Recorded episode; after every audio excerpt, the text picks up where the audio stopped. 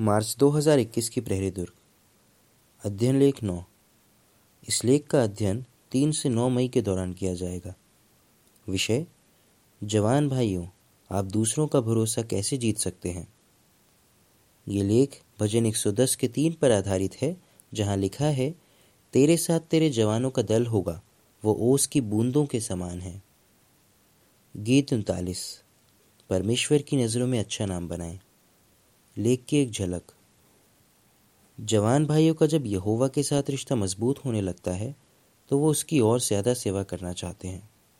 ऐसा करने का एक तरीका है सहायक सेवक बनना। इस लेख में हम जानेंगे कि सहायक सेवक बनने के लिए जवान भाई कैसे अच्छा नाम बना सकते हैं। पैराग्राफ 1। सवाल: जवान भाइयों के बारे में क्या कहा जा सकता है। जवान भाइयों, आप में जोश है, आप में ताकत है, आप मंडली के लिए बहुत कुछ कर सकते हैं। आप शायद सोचें, मैं सहायक सेवक बनकर भाई बहनों की सेवा करूंगा, मगर दूसरों को लगता हो कि आप अभी बहुत छोटे हैं, आपको ज़िंदगी का तजुर्बा भी नहीं है, आप ये जिम्मेदारी नहीं संभाल पाएंगे। भले ही आज आप छोटे हों, मगर आप अब भी बहुत कुछ कर सकते हैं जिससे मंडली में आपका एक अच्छा नाम हो और आप दूसरों का भरोसा जीत पाएं। पैराग्राफ 2। सवाल: इस लेख में हम क्या चर्चा करेंगे। इस लेख में हम राजा दाविद की ज़िंदगी के बारे में बात करेंगे। हम यहूदा के 2 राजाओं आसा और यहोशापात से भी कुछ सीखेंगे। हम जानेंगे कि उनकी ज़िंदगी में कौन सी मुश्किलें आईं, उन्होंने क्या किया और जवान भाई उनसे क्या सीख सकते हैं। आप राजा दाविद से क्या सीख सकते हैं। पैराग्राफ 3। सवाल: जवान लोग बुजुर्ग भाई बहनों की किस तरह मदद कर सकते हैं। जब दाविद जवान था तब से यहोवा के साथ उसका गहरा रिश्ता था। उसने कुछ ऐसे हुनर भी सीखे जिनसे दूसरों को बहुत फ़ायदा हुआ। जैसे वो राजा शाऊल के लिए सुरमंडल बजाया करता था। जवान भाइयों, क्या आप में भी ऐसी कोई काबिलियत है जिससे आप दूसरों की मदद कर सकते हैं।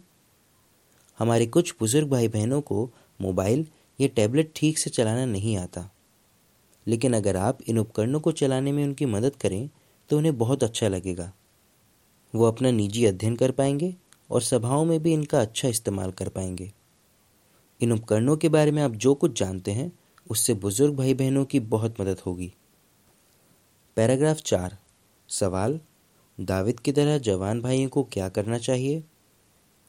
जब दाविद जवान था तो वो अपने पिता की भेड़ों की देखभाल करता था। ये काम खतरे से खाली नहीं था। एक बार उसने राजा शाऊल को बताया, तेरा ये दास अपने पिता की भेड़ों का चरवाहा भी है।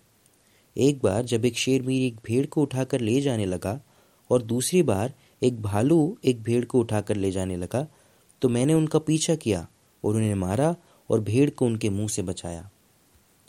पहला शमूएल 17:34-35। दाविद को जो जिम्मेदारी दी गई थी उसने उसे दिलो-जान से किया।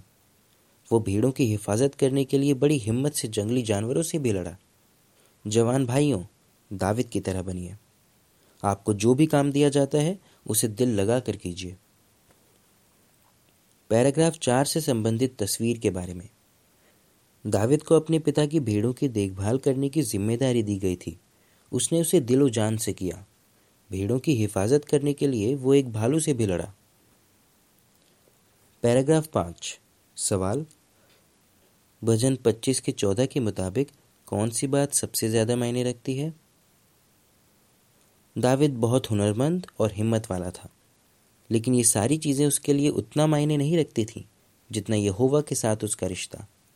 इसलिए उसने यहोवा के साथ गहरी दोस्ती की। यहोवा सिर्फ उसका परमेश्वर नहीं, उसका सबसे अच्छा दोस्त भी था। भजन 25 के 14 में लिखा है, यहोवा से गहरी दोस्ती सिर्फ वो कर सकते हैं जो उसका डर मानते हैं। वो अपने करार के बारे में उन्हें बताता है।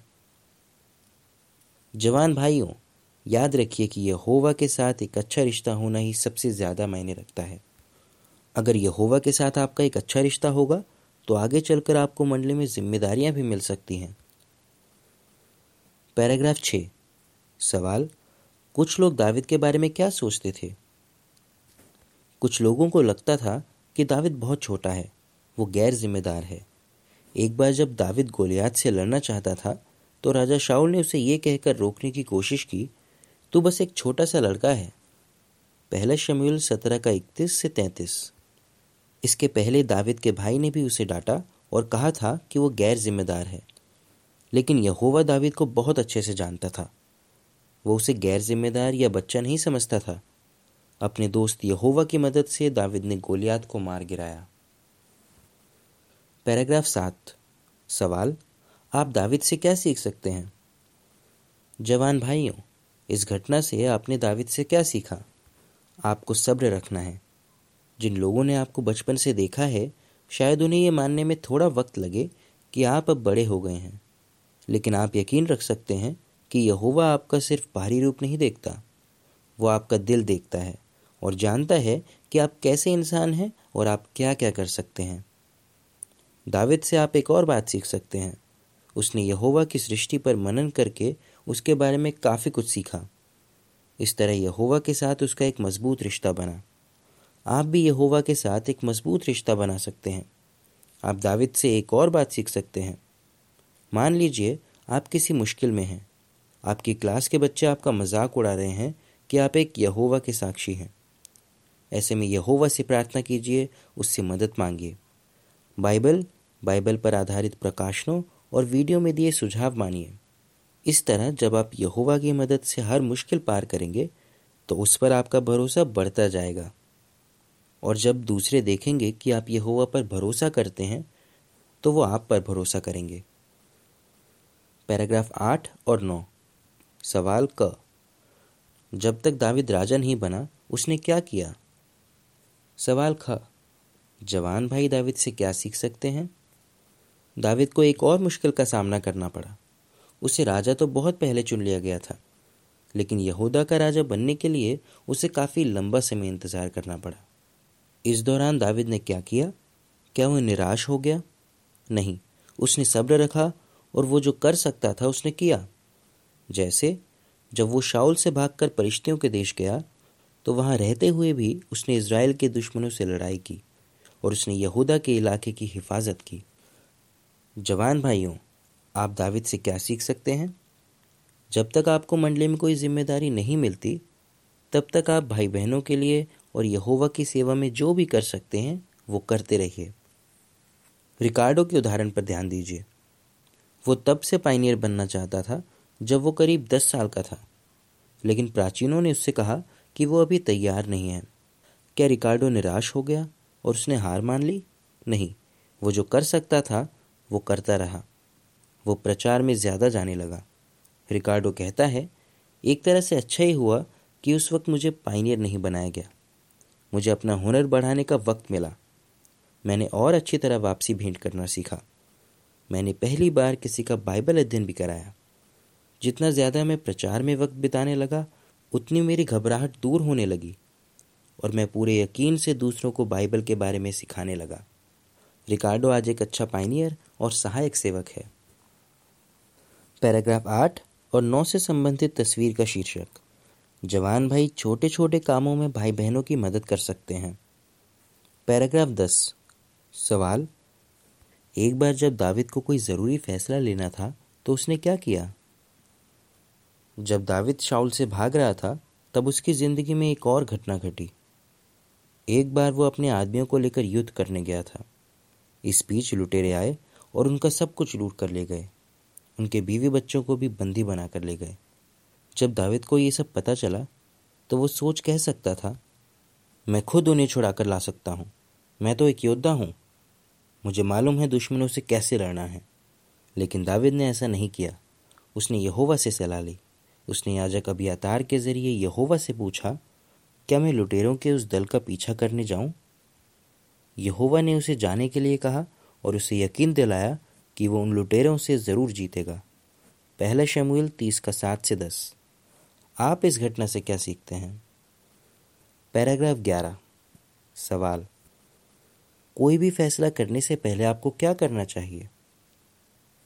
कोई भी फैसला लेने से पहले दूसरों से सलाह लीजिए।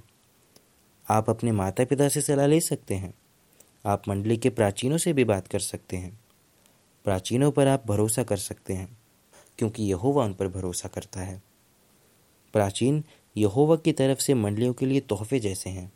अगर आप सही फैसले करना चाहते हैं तो इन प्राचीनों की तरह विश्वास रखिए और उनके सुझाव मानिए। अब आइए राजा आसा की जिंदगी से कुछ सीखते हैं। पैराग्राफ 11 से संबंधित तस्वीर का शीर्षक। जवान भाइयों को प्राचीनों से सलाह लेनी चाहिए। आप राजा आसा से क्या सीख सकते हैं? पैराग्राफ 12 सवाल। जब आसा राजा बना तो उसमें कौन से अच्छे गुण थे? जब आसा जवान था तो वह बहुत नम्र और हिम्मत वाला था। अपने पिता अबिया के बाद जब उसे राजा बनाया गया तो उसने पूरे देश में मूर्ति पूजा को मिटाने के लिए बहुत बड़ा कदम उठाया। उसने यहूदा के लोगों को बढ़ावा दिया कि वो अपने पुरखों के परमेश्वर यहोवा की खोज करें और उसके कानून और उसके आज्ञाओं का पालन करें। दूसरा इतिहास 14:1-7। बाद में जब इथियोपिया का राजा जेरह 10 लाख सैनिक लेकर यहूदा पर हमला करने आया तो आसा ने यहोवा पर भरोसा रखा और उससे मदद मांगी। उसने कहा, हे यहोवा, तो जिन लोगों की मदद करना चाहता है उनकी मदद ज़रूर कर सकता है, फिर चाहे वो गिनती में ज़्यादा हों या उनके पास ताकत ना हो। हे हमारे परमेश्वर यहोवा, हमारी मदद कर, क्योंकि हमने तुझ पर भरोसा किया है। इस प्रार्थना से पता चलता है कि आसा को यहोवा पर पूरा यकीन था कि वह उसे और उसके लोगों को ज़रूर बचाएगा। आसा ने यहोवा पर भरोसा किया और यहोवा ने इथियोपिया के लोगों को हरा दिया। दूसरा इतिहास 14:8-12। पैराग्राफ 13 बताइए कि आसा ने बाद में क्या किया। ज़रा सोचिए, 10 लाख लोगों की सेना का मुकाबला करना कोई आसान बात नहीं थी, पर आसा ने यहोवा पर भरोसा रखा इसलिए वो उनका मुकाबला कर सका। लेकिन कुछ समय बाद इज़राइल का दुष्ट राजा बाशा एक छोटी सी सेना लेकर यहूदा पर हमला करने आया। उस वक्त आसा ने यहोवा पर भरोसा नहीं किया, बल्कि उसने सीरिया के राजा से मदद मांगी। इस फैसले का बहुत बुरा अंजाम हुआ। तब से आसा लगातार युद्ध में ही उलझा रहा। यहोवा ने अपने भविष्यवक्ता हनानी के जरिए आसा से कहा, तूने अपने परमेश्वर यहोवा पर भरोसा करने के बजाय सीरिया के राजा पर भरोसा किया, इसलिए सीरिया के राजा की सेना तेरे हाथ से निकल गई है। दूसरा इतिहास 16:7-9। इससे आप क्या सीखते हैं? पैराग्राफ 14 सवाल का यहोवा पर भरोसा रखने के लिए आपको क्या करना चाहिए? सवाल ख 1 तिमुथियुस 4:12 के मुताबिक ऐसा करने का क्या अच्छा नतीजा होगा? नम्र रहिए और यहोवा पर भरोसा करते रहिए। जब आपने बपतिस्मा लिया तब आपको यहोवा पर पूरा भरोसा था और यहोवा आपके इस फैसले से खुश था, लेकिन उस पर भरोसा करना मत छोड़िए। ये सच है कि जब आपको ज़िंदगी में बड़े बड़े फैसले करने होते हैं तो आप यहोवा पर निर्भर रहते हैं, लेकिन छोटे छोटे फैसलों के बारे में क्या तब भी आप यहोवा पर भरोसा करते हैं?